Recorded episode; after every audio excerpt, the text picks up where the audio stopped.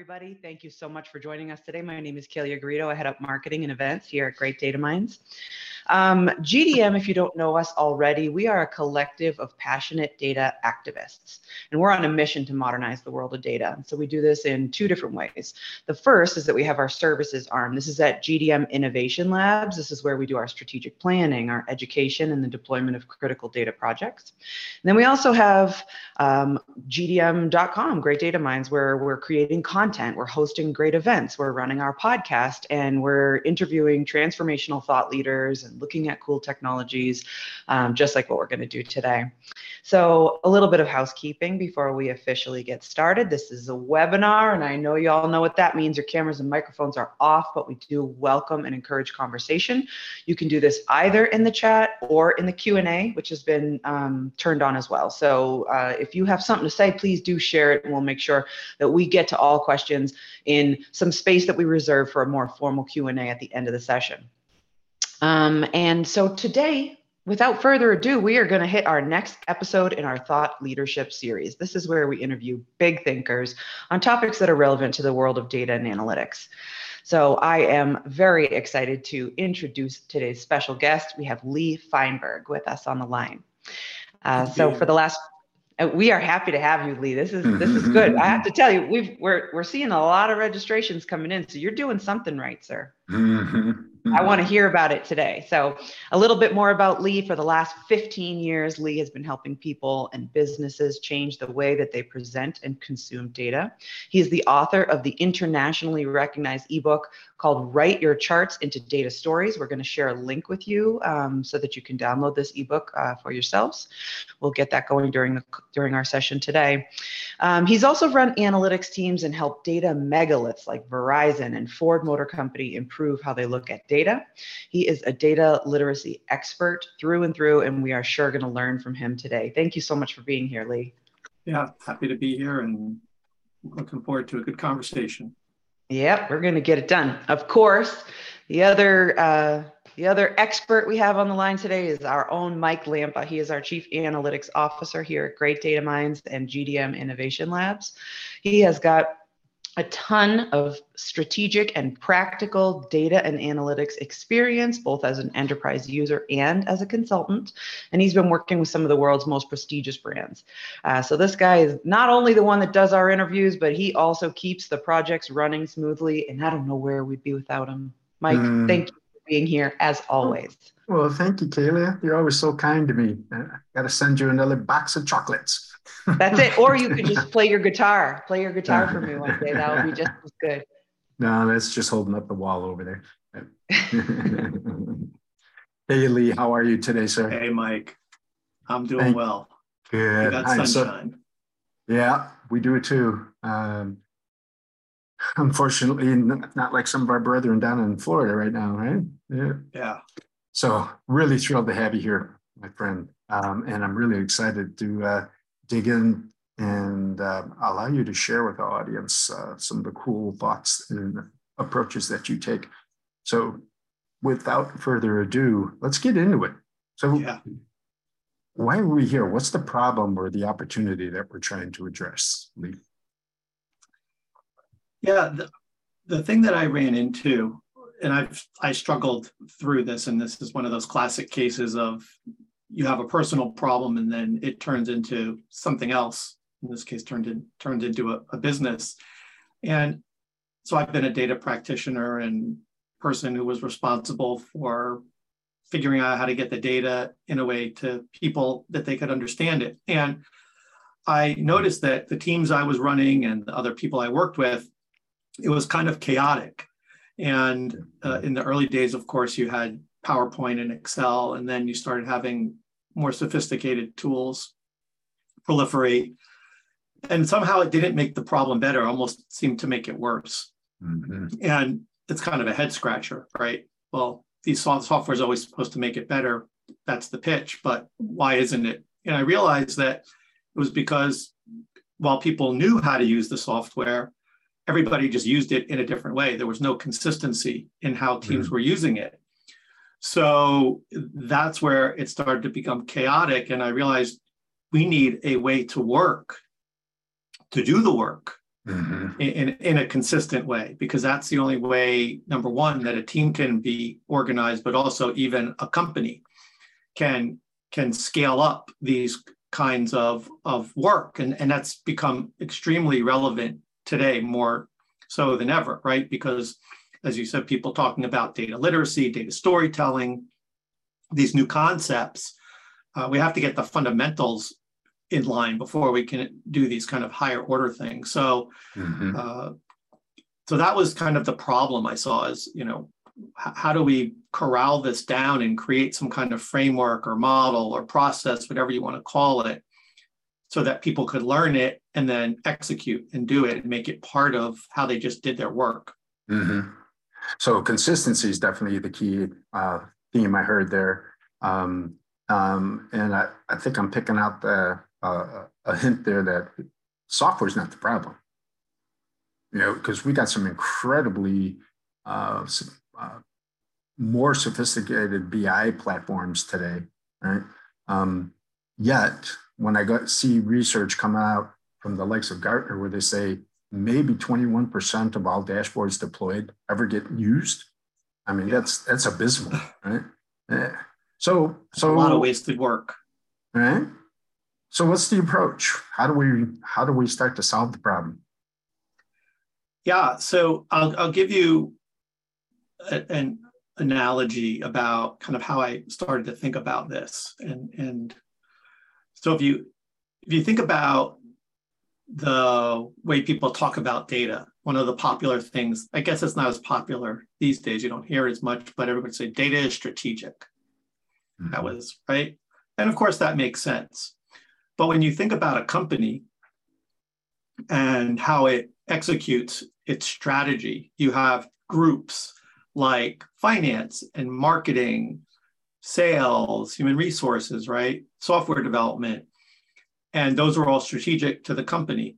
And the thing that they have in common is that they all typically have some kind of structure about how they do their work. Mm-hmm. Right. And that's what I started to model this against. Like, well, okay, if finance has income statements and balance sheets and marketing has you know a variety of things it has the the four p's which we all learn and software has software development lifecycle and so on right but we have nothing on our side for people who are either data practitioners or people who are going to be storytellers things like that mm-hmm. so that was the first kind of recognition that we need to have something parallel and only i think by the fact that i have a variety of backgrounds. I was an engineer by schooling and really became more of a marketer and a product manager uh, in my, my working career, and then ended up working in data analytics as an offshoot of that. And it occurred to me that we do when we were doing our work, we would, if, if you and I were having a conversation and you were asking me to create some set of, I, I'll use the term dashboard, but I really don't like the term, but right. let's say dashboard. Uh, and I would say, What do you want? Right. And you would tell me some things, and I would think of you as my customer. Right. But the problem is, if I treat, I wasn't really treating you as a customer because uh, I was just creating something without really understanding what you wanted mm. necessarily. You might tell me what you want, but it might be not really what you what you were trying to achieve with it. And so I said, well, what if it kind of occurred to me? What if we think about the work as creating a product. So not creating a dashboard. I mean, that's the thing. But what if it of all of it was a product process? And that changed my thinking completely. I said, well, okay, now I can model the work against that idea and use different pieces of how people do that work in other ways and kind of take the best of all of that and figure out how to apply it mm-hmm. uh, to that. And that was kind of the foundation of this idea I call design to act now. It's grown over the years, but it's kind of have that grounding in you're creating a product, not building charts and not making the charts in the dashboards. That's just kind of the work of it, right? Mm-hmm. Mm-hmm. So you have to almost change the way people perceive what they're doing as well, not just give them a process, but give them an idea to kind of shift them out of this activity mode. I'm making charts, I'm making dashboards, I'm publishing them to the web, whatever. Mm-hmm. So that's the core of it. Interesting. Yeah, I, I love the whole analytic product mindset. right? Because um, that implies there's a whole life cycle around that product, right? And it's designed to address a need, a true need. Yeah, interesting. So talk talk to me a little bit about this design to act. Yeah, so yeah, and so I certainly didn't come up with that name early on. It was kind of evolved over time. But mm-hmm. the the I you know I had the idea, and then it was really okay. Well, what are the pieces of that? Mm-hmm. Uh, and I could actually just throw up a little slide here just to illustrate it a little bit. Uh, let's see.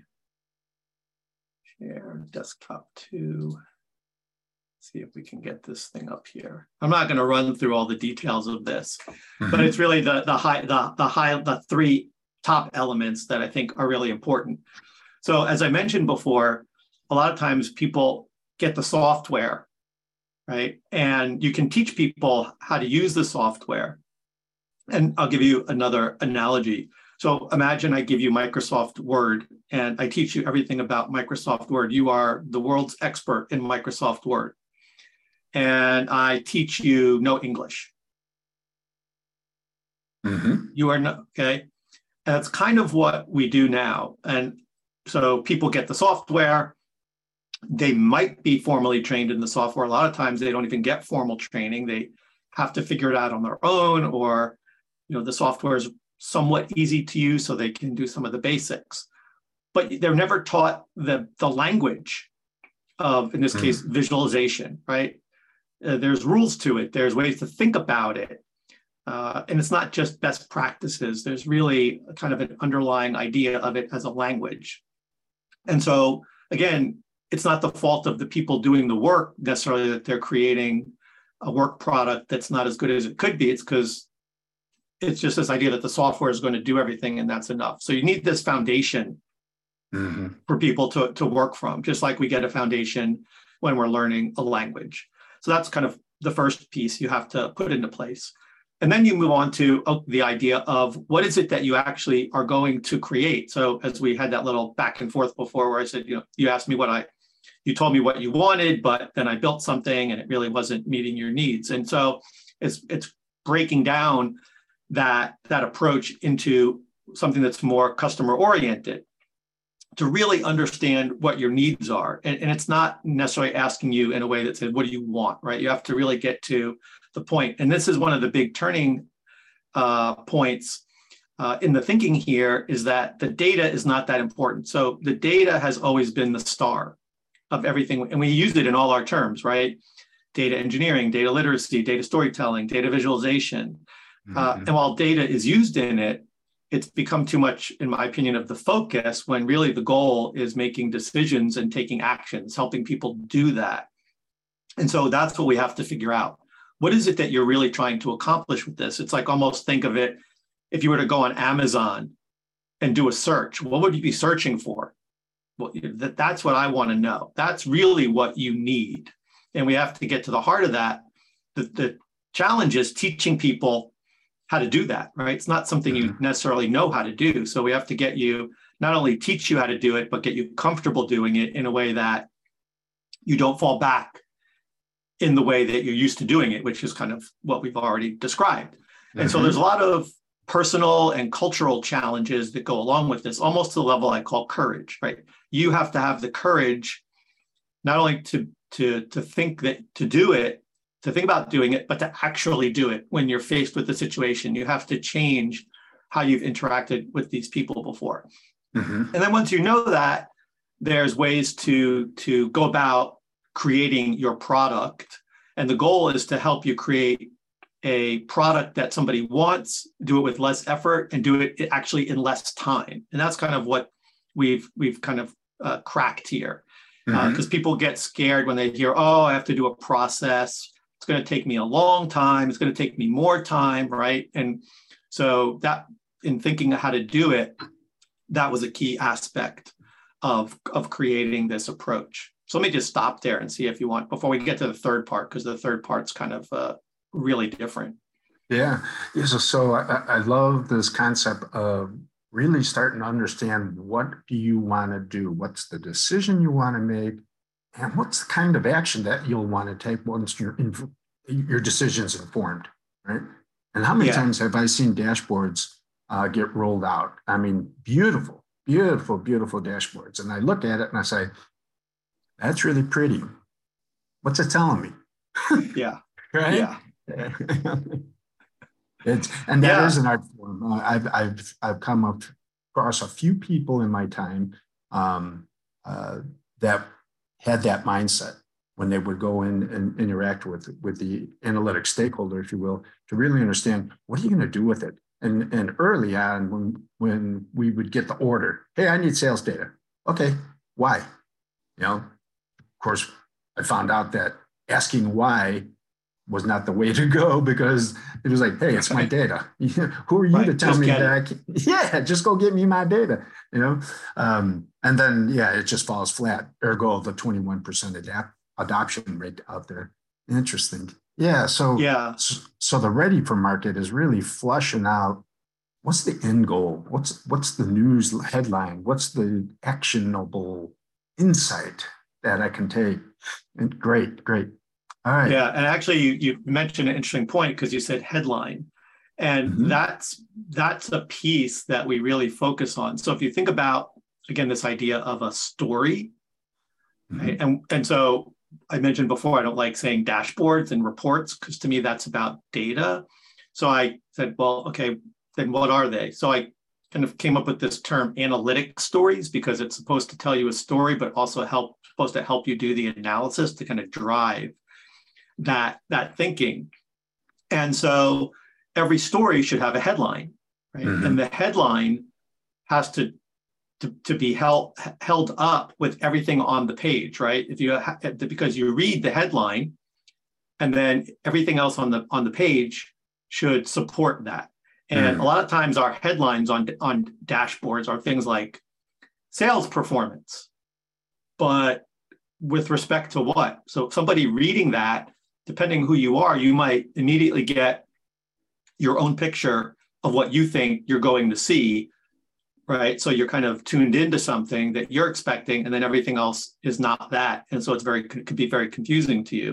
Mm-hmm. So we really teach people to write headlines, uh, and we like to we like to get them to write them in forms of questions rather mm-hmm. than statements because a question activates your thinking as humans, we're geared towards that. It's like you hear, you see a question and you want to answer it.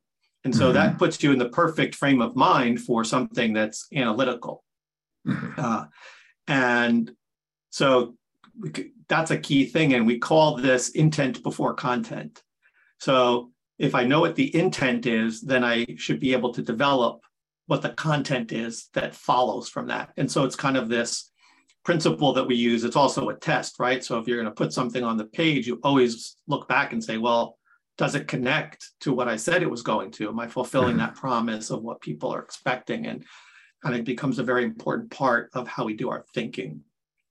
Okay, so the intent is the part that you were talking about before. That's the that's the star, right? And the, exactly. the content and the content is the enabling data product um, to enable that analytic product to tell that story. Yeah. Okay.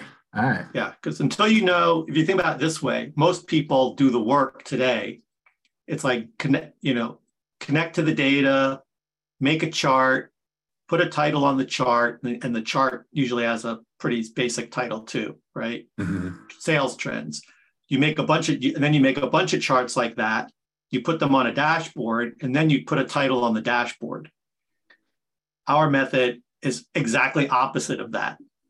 Say, until you know what you want to communicate, how could you possibly know, number one, what data you need and also what it should look like, mm-hmm. right? So here it's like you you do it kind of backward. It's done basically backwards today. So that's another big part of the problem is uh, just that approach. So we've kind of mm-hmm. broke again switched it up so it's you know it's not semantics. It really is changing the way you have to think about the doing the work. Okay, I got it. Um, so better focus on the intent or the outcome that we're trying to achieve. Um, weave in the content, um, and then is there what's what about authoring? Is there yeah. that final step? Yeah. Yeah, there is actually. We get we that comes at the end of that ready for market stage is when you can actually the last last thing you can do is actually go into the software and and write. So I look at something like Tableau, Power BI, even Power whatever the software is. To me, that's Microsoft Word. That's my writing mm-hmm. tool.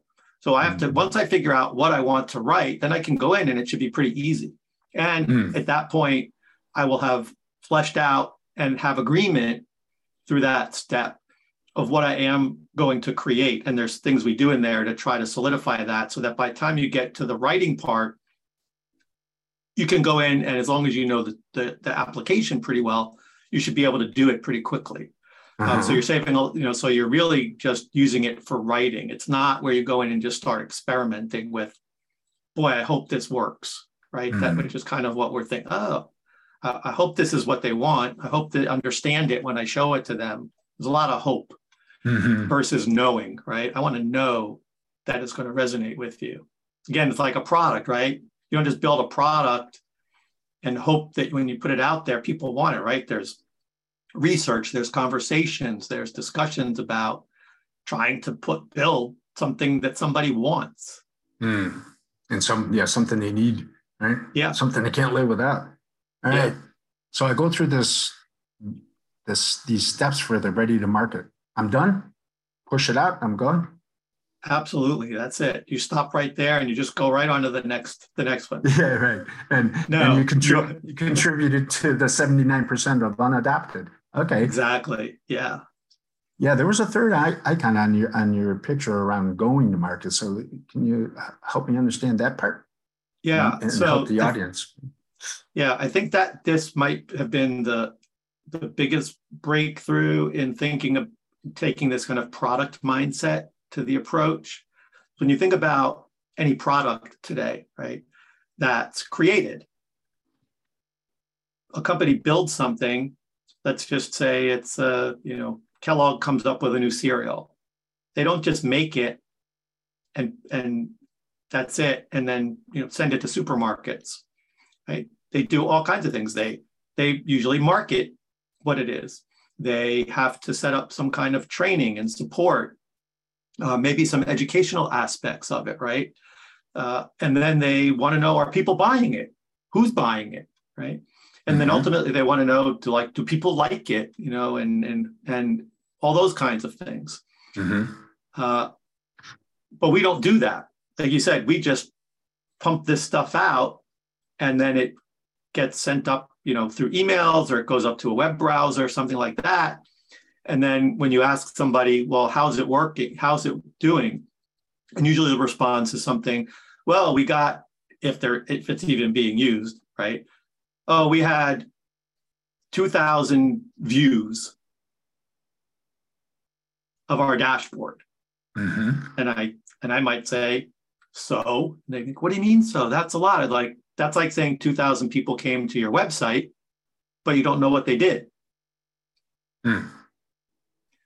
And that's what we do. So we just throw this stuff out and, and kind of on a wing and a prayer, hope that people use it and and then we have no clue that they're what they're even doing with it so this go to market says well let's do what usually happens when someone launches a product we might have to do some marketing. We may have to do some education about it, right?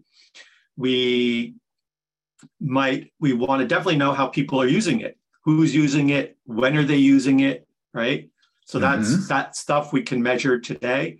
And then ultimately we want to know, does it actually, did it actually serve its purpose? And so that sounds something like I come back to you and say, Mike, I see you've been using this every Tuesday and Thursday at 9:27 a.m. I'm curious, you know, why that time? Uh, what have you learned from this? Have you made any decisions, taking any action? What happened from that?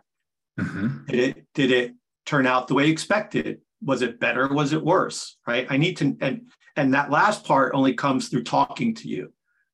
Right? Not it's not something I can measure necessarily. I really need to find out what did you do with it? Mm-hmm. Right? Or did you do you come in every week and you're like, yeah, I look at it, but it's not really helpful. So just measuring that's like the page use thing, right? Mm-hmm. You came in and looked at it, that's not a measure of success. That's just a measure of activity that I should understand why you're doing it. So that's really the go to market piece that's done very little of today. Maybe again, mm-hmm. that middle piece where they look at some stats on it, but without really understanding what it really means to to the usage. Yeah, what's the story the stats are telling you, right? Yeah. All the BI tools, well, I shouldn't say all, but I would suspect just about every BI tool has a vehicle for us to go and look and see who's using what. Right? Yeah. Um, but that doesn't measure value. It exactly. measures activity, maybe. So, is there additional telemetry that we can build in outside of talking um, with with the end consumer, the analytics stakeholder? Well, yeah, I do think that like you said, a lot of the applications have some level of measurement today. Mm-hmm. Uh, and you certainly need to take advantage of of that. Uh, mm-hmm. I think again, most of it probably is at a highest level, something like just measuring the basics, not looking at it all the way down to the user level. You know, possibly, uh, certainly mm-hmm. knowing who your key users are, uh, and and following what their behavior is Mm-hmm. And then, you know, again, treating it like a product. You know, you could have customer segmentation. You can have you can have the occasional user, you can have the high volume user, you can have the the, the high frequency user, right? There's all kinds of things that you need to understand, not just X views. Mm-hmm. That's yeah. Mm. And analytic products in and of themselves aren't going to move the needle they don't move the needle. They don't generate more sales or generate higher take rates, right?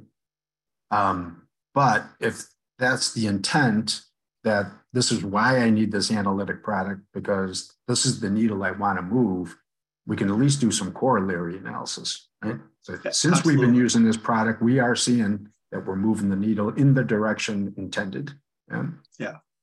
So during the intent, do, do, do you flush out what that needle is we want to move and try to get people to put a stake in the ground up by how much you want to move the needle? Yeah, absolutely. I mean, I think that's a that's a common problem today, regardless of this work, right? You mm-hmm. people just measure a number, and then when you ask them, well, is that good or bad? They're like, eh. They're like, we don't, we don't have a, we don't have a target for that. It's like, well, yeah. you don't have a target for it. How, why, why are you measuring it? How is that going to help you figure out if you need to care? Mm-hmm. And most people even, and, and this is something I think is is pretty simple. People can can fix, even if you don't have a formal target. I always work with my clients say you've been in the business long enough so you have a general sense of what goes on here put mm-hmm. a put a number down let's come up with something that's reasonable maybe you have to list your assumptions and it might not be right but it's a starting point for you to see and if someone mm-hmm. asks where the number comes from because they don't agree then you can say what your assumptions are and then you can review the assumptions together and, and adjust it but if you go with nothing then you really can't figure out if something is actionable or not. Mm-hmm. Right? No, nobody can because there's there's no gauges if it's where you expect it to be or not. And I think that's again, I think that's something everybody could do today because they do know. They just may not. It just may not be a formal part of that they've documented. Mm-hmm. Well, what's intriguing though is you know most companies do some kind of annual planning, right? Um, and the, those annual plans have targets. Mm-hmm. And those targets should be getting decomposed down into different functional areas. What's marketing going to do to lift and mm-hmm. move the needle? What's sales going to do? What's customer service going to do to move the needle for you know better NPS scores or whatnot? Right? And Absolutely. get those targets. Why can't we embed those targets into the story? Right? It's a mystery. Yeah just so that the headline doesn't say, here's the sales performance, but maybe here's achievement to target or something like that. You know? Yeah. Yeah. So you said earlier the goal is to spend the least amount of time as possible in the software. What's what's the result of doing that? I mean, if I'm not spending a lot of time in the software, how am I producing better product in a shorter amount of time? Yeah. So, well, here's here's part of the the problem in general is when you start with the software. One, you're not really sure where you're going. Hmm. Uh, that that's part of it. But also, you can you get very tangled up in the software very quickly with stuff that doesn't matter. You're worried about how it looks. You're worried about all these little, you know, design issues, the fonts, right? All, all these things that are more on the, the, the higher level layer of what you're presenting. and they're important. But in the beginning, all that's important is figuring out can I create something that gets the message across? Mm-hmm. That's what you need to know. And so we actually, before you get into the software, we we have a process we call storyboarding, which isn't anything we made up. Uh, but if you think about uh, something that's really expensive, like making a movie, right? If you're Steven Spielberg and someone hands you a script, you don't start shooting the movie right away, hmm. right? You go through this process called storyboarding. Because if you shot the movie just from the script, it probably wouldn't come out really very well. So they lay out the frames. They they have artists who do sketches and they lay out the what they think the story should be like, and then they rearrange them and right figure. Once they know that, then they go and they shoot the movie. Of course, shooting a movie can still take a long time, but it's this idea that they want to get it as close to what they envision before they start doing the expensive part. And so that's the same here as before we go in and spend all the time in the software, which is the expensive part, can be the expensive part of it, we want to prepare. So we steal all these ideas from the movie making process and apply them mm-hmm. into to, to this this approach. That way, by the time you get to the software, you're pretty much pretty sure what you're going to build. And so, if especially and now if you're really good at writing in the software, you're just going to breeze through this because you're like, I already know, I've already got agreement from my audience what this should achieve We've we've discussed it. I've shown them some ideas already uh, for that. Now mm-hmm. you might say, oh, but I could prototype it and show you that in the software, right? And I could do that really fastly. That's not a problem because I'm good at the software. The, the thing that happens though, if I do that and show it to you, the first thing you think of is, wow, he's almost done. He did it. Mm-hmm. And so you, which is not the case. Even if I tell you that, hey, this is just, you know, a starting point, you're already thinking, yeah, it looks pretty good. This is good enough. Yeah. And right. Uh, and so you don't that's not the dynamic you want to create. And mm-hmm. so when you show someone a storyboard, which is really a rough going to be a rough sketch, we don't need artists to do this for us, like in the movie making approach. We're just doing something rough by hand. You could even do it in PowerPoint if you wanted to not, you know, if you wanted to look a little nicer. Mm-hmm. But the idea is to go really fast. And I show it to you, and you're like, I have no idea what that is. Okay, next page, right?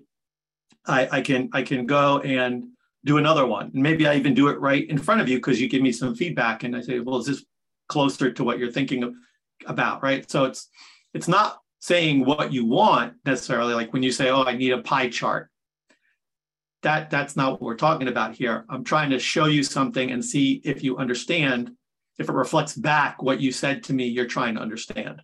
Mm-hmm. Uh, and that way, and, and when I show it to you as a sketch, you're like, you already obviously know it's not the finished product. So you're going to be more willing to comment on it and not think that it's like almost locked and loaded and ready to go. So I also want to create that dynamic between us so that I can get the feedback I want and and and and you really give it the thinking. And and a lot of, and this is another important fact. A lot of times the data is not ready. Oh, a lot of time and right. And so how many times have you heard, well, we can't start the making the dashboard because the data is not ready. Mm-hmm. Okay. Well, that that's a that's bad, right? So I have to sit here and wait for that. Hmm. Uh, in this case, I can I don't need the data to sketch something out, right? I can just sketch it to, to approximate what it might look like and show it to you again to get the idea across. It actually may even feedback ideas to people who are working on getting the data together. We might discover something in that phase that is important about how the data needs to be represented that would be better done back, say, in the database versus people manipulating it in the say the soft the, the visualization software. Mm-hmm. so there's a lot of dynamics there um, and reasons for not going into the software. Mm. i heard a, a real clear message there i think that be wary of form over function you know? Absolutely. work, working on the design elements you know and the function is not being addressed. Interesting very interesting. Yes. That's good tip. We do have a question in um, um, I'm going to ask and see if you can respond to it. Um, could you ask Lee to show us some visual examples of a good of a good story? uh, I don't have one pulled up, uh, so maybe at the end, if we have some time, I can go and dig through my files and and, yeah, and yeah. pull one up. Yeah, the the actually let me uh, it actually brings up another point. Mm-hmm. The other uh, thing about the intent before content and staying out of the software. Mm-hmm. So when you go in and use the software, at that moment, you're only able to use it with what you know at that moment. Okay. So follow mm-hmm. me through this might sound a little bit, a little bit odd. So when you are sketching out an idea, right? And if you go back to this intent before content, and I say, what is the best way for me to show this idea? I might draw something out.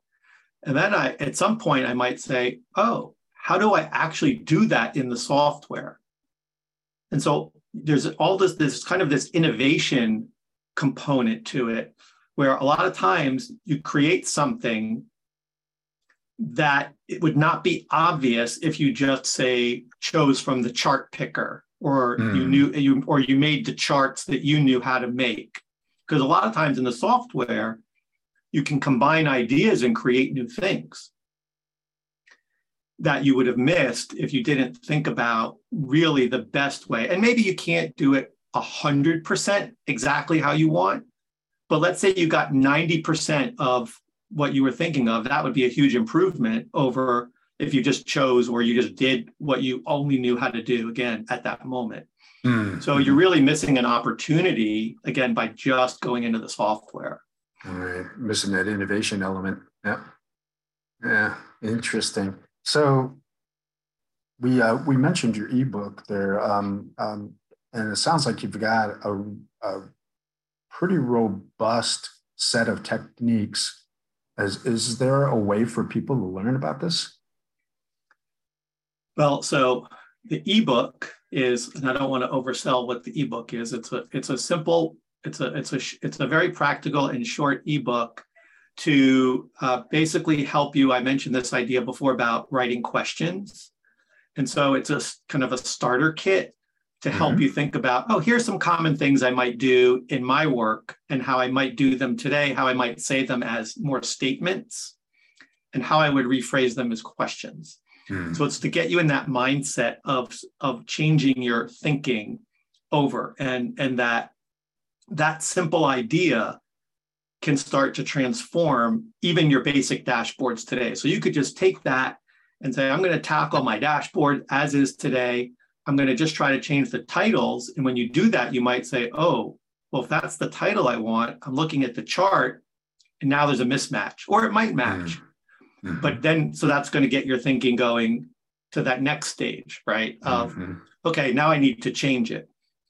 So it starts you on that path without saying, oh, I have to go and relearn everything I've ever done, right? Because to me, that's not practical. I always want to give people something that they can start start that change without feeling overwhelmed, right? So you mm-hmm. have to do it. And, and this whole, right, everything I talked about is not only changing how you do your work, but we talked about some of the interpersonal issues too that have to be overcome mm-hmm. right? And mm-hmm. cultural issues too, right? Like you said, oh, yeah. just get me, just get me the data. Well, if you say that to me and I'm I'm the CEO, or you're the CEO and you say that to me, right? And Mhm, now I mhm. have to have a way to say no, not no. I'm not going to say no, but I need a way to come to respond to you in a way that says no, Mhm. but nicely and in a way that moves the conversation forward. So that's Mhm. a tough one, right? Because then you It might, is. I might be like, well, if that's the CEO, I have to just do what they say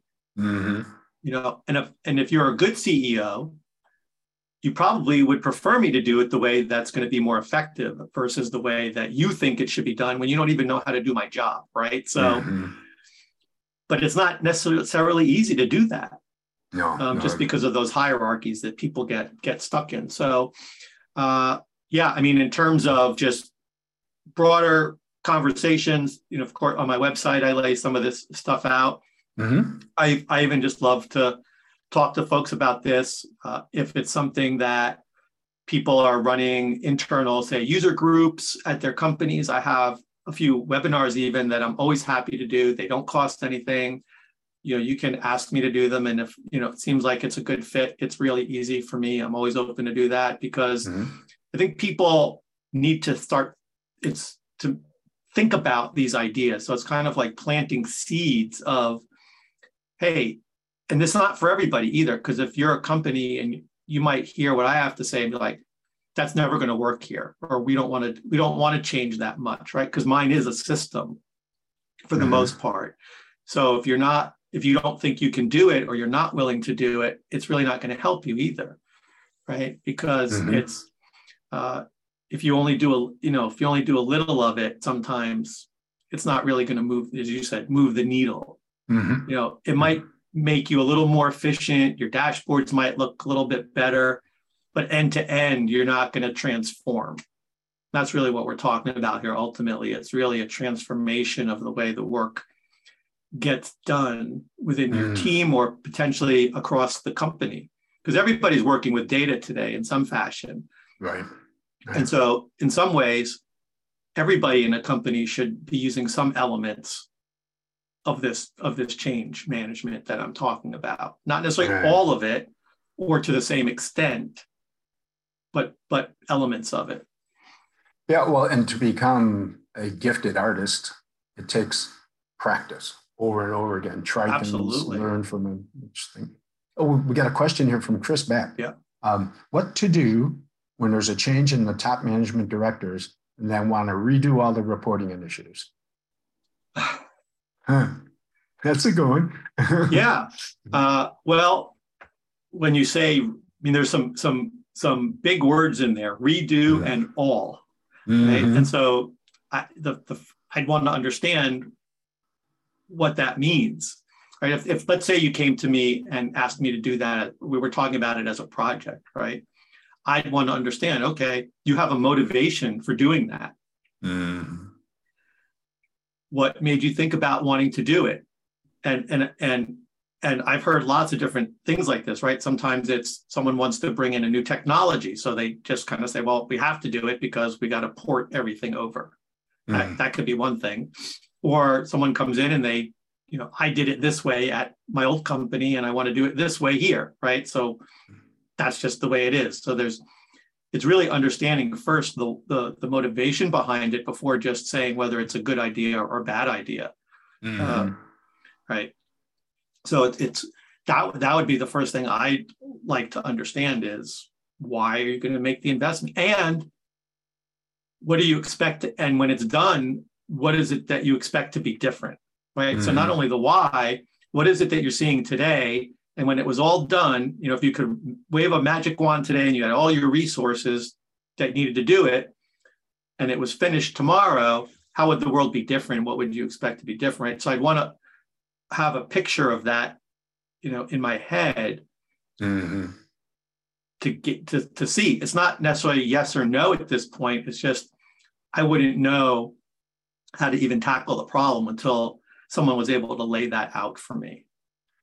Yeah, and without without really getting underneath the intent again, right? Because we did a software first thing. Um, I could be forced into doing this lift and shift, and all I did was I moved the technical debt to a new set of software. Absolutely. Right. Right. Or you might redo it, but then you say, okay, if we're going to redo it, let's not just copy what we did, right? I hear mm-hmm. stories of someone getting a new technology and they say, well, all we did was copied our Excel reports. Mm-hmm. Like, okay, great. And so now you made a fancy Excel spreadsheet, you know, a fancier Excel spreadsheet. Mm-hmm. kind of thing or or they made it look nice and so now all they did was make a fancy interface into the the database or something mm-hmm. like that but mm-hmm is that a game changer? Is that really going to move the company in the direction it's trying to? Probably not. And I think that goes back to the first thing you said is why a lot of this just goes unused or underutilized. Yeah. And that's a lot of investment of, of software that's not producing the value. Yeah. Um, so, so Lee, do you have a, um, a uh, workshops that you offer to customers or training curriculum or how, how do people learn more about what you are sharing with us today, which is really compelling? Yeah, a lot of it, well, like I said, part of it comes just through these webinars that I do, which are just, mm-hmm. you know, they're not sales pitches, it's just educational. So, and they're really designed to just give people those few thought nuggets and and things that are actionable. A few things. Just just here's a couple little things you could try. Uh, and, and those are you know, people love those because they're like, oh, I see how I could take what I'm doing today and make a little change, right? They don't expect, you know, the sun to the skies to part and the sun to shine, you know, and all the great things happen right from that. But I I, I like to do those, uh, mm-hmm. uh, and then, uh, yeah, I mean, from from a, a real education standpoint, it's really usually companies who are are bringing me in, and we're working with a team, and they're going through a whole a, a whole they can go through a workshop which is just learning some of the stuff but mm-hmm. but a lot of companies like to go through the whole system which is end to end right which is really over time they're learning but they're doing right so it's really mm-hmm. there it's almost like going back to school not that level right but you have to learn it and then they have to apply it to a little project and then launch like we talked about so they mm-hmm. launch it and then they have to do all those other things and go to market mm-hmm. and and they need help doing that right so it's me helping them through the end rather than you know you could read it i could write a blog about it but just reading the blog post it's it's hard to execute right? Yeah. because of all the the the underlying components to it and and the human elements that come in. It's like i have to you have to push yourself and it's almost like being you know a counselor or a therapist with some of these things you know cheer a cheerleader, right? Come on, you can do it, Mike. You know, we're, we're doing it in a safe environment. You got to do it. If you can't do it here where it's safe, you know, how are you going to do it when the when it really matters? Yeah. But I don't uh, want to change. It's change, right? Yeah, uh, it's hard. Yeah. Yeah. I mean, I've been through it because I did it originally, right? So I know it's tough. Mm-hmm. and that's why I'm very empathetic to people uh, doing it this way. Mm-hmm. Mm-hmm. Very good. Um, another question that came in while we were chatting. Uh, what role do you think self-service plays in increasing that adoption percentage of, oh, goodness. of, of products? Yeah. It's a it's a really good question. Uh, I have mixed feelings about this. Actually, I've been doing some some thinking about this uh, recently.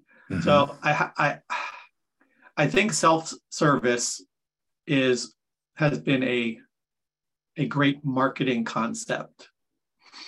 I think it was really smart in the idea of painting a vision of, hey, you can build something and then kind of have a mass, you know, you can have single distribution and then lots of people accessing it.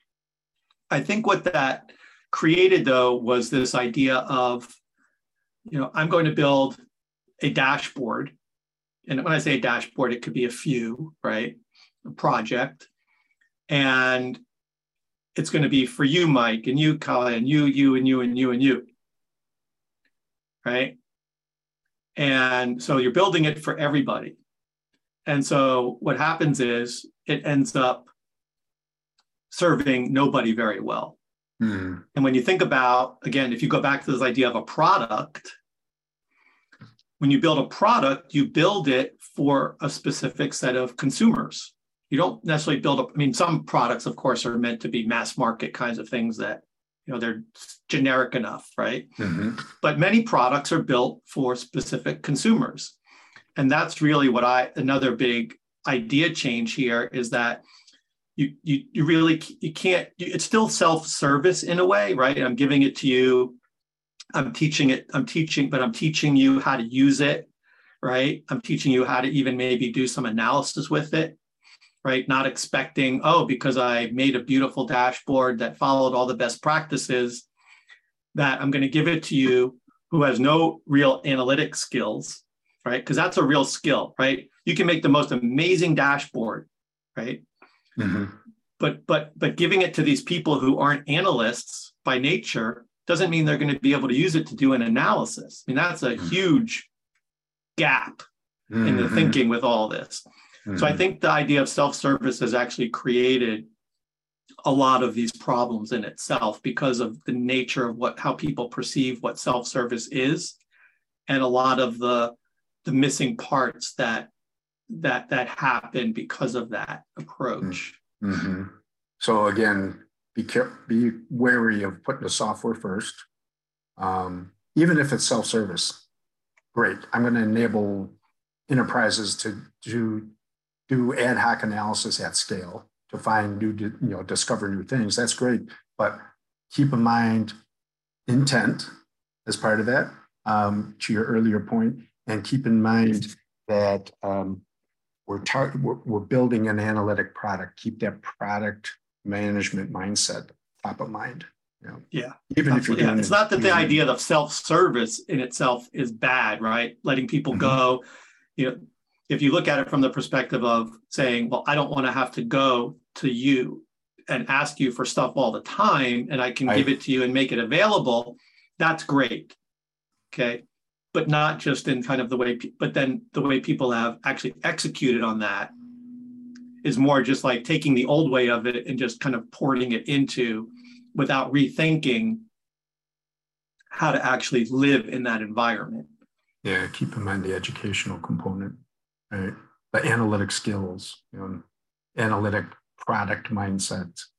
Think about the intent and the outcome before you slap a check. Right? Yeah, absolutely. Great. Lee, fascinating dialogue, sir. I really appreciate you sharing your, your thoughts and your, your uh, thought leadership with the audience today.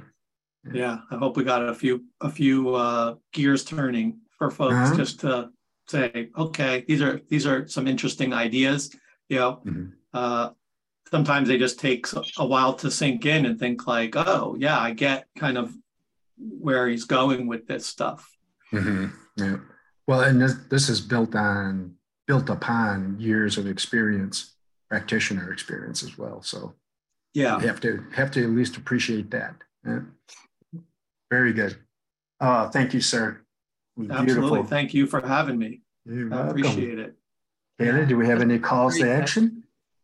Um, well, I've already shared the link out with everybody um, to get the ebook that we were referencing um, on the call today. And then uh, for us, of course, you can always reach us at greatdataminds.com. We have all of our upcoming events listed there. Um, and I just want to echo your sentiment. Thank you, Lee. This was a really great uh, conversation about sort of broadening the view of what it is when we're putting together these dashboards and you know adopting from marketing adopting from product management i think it's uh it's it's it's well well uh well heard on these ears.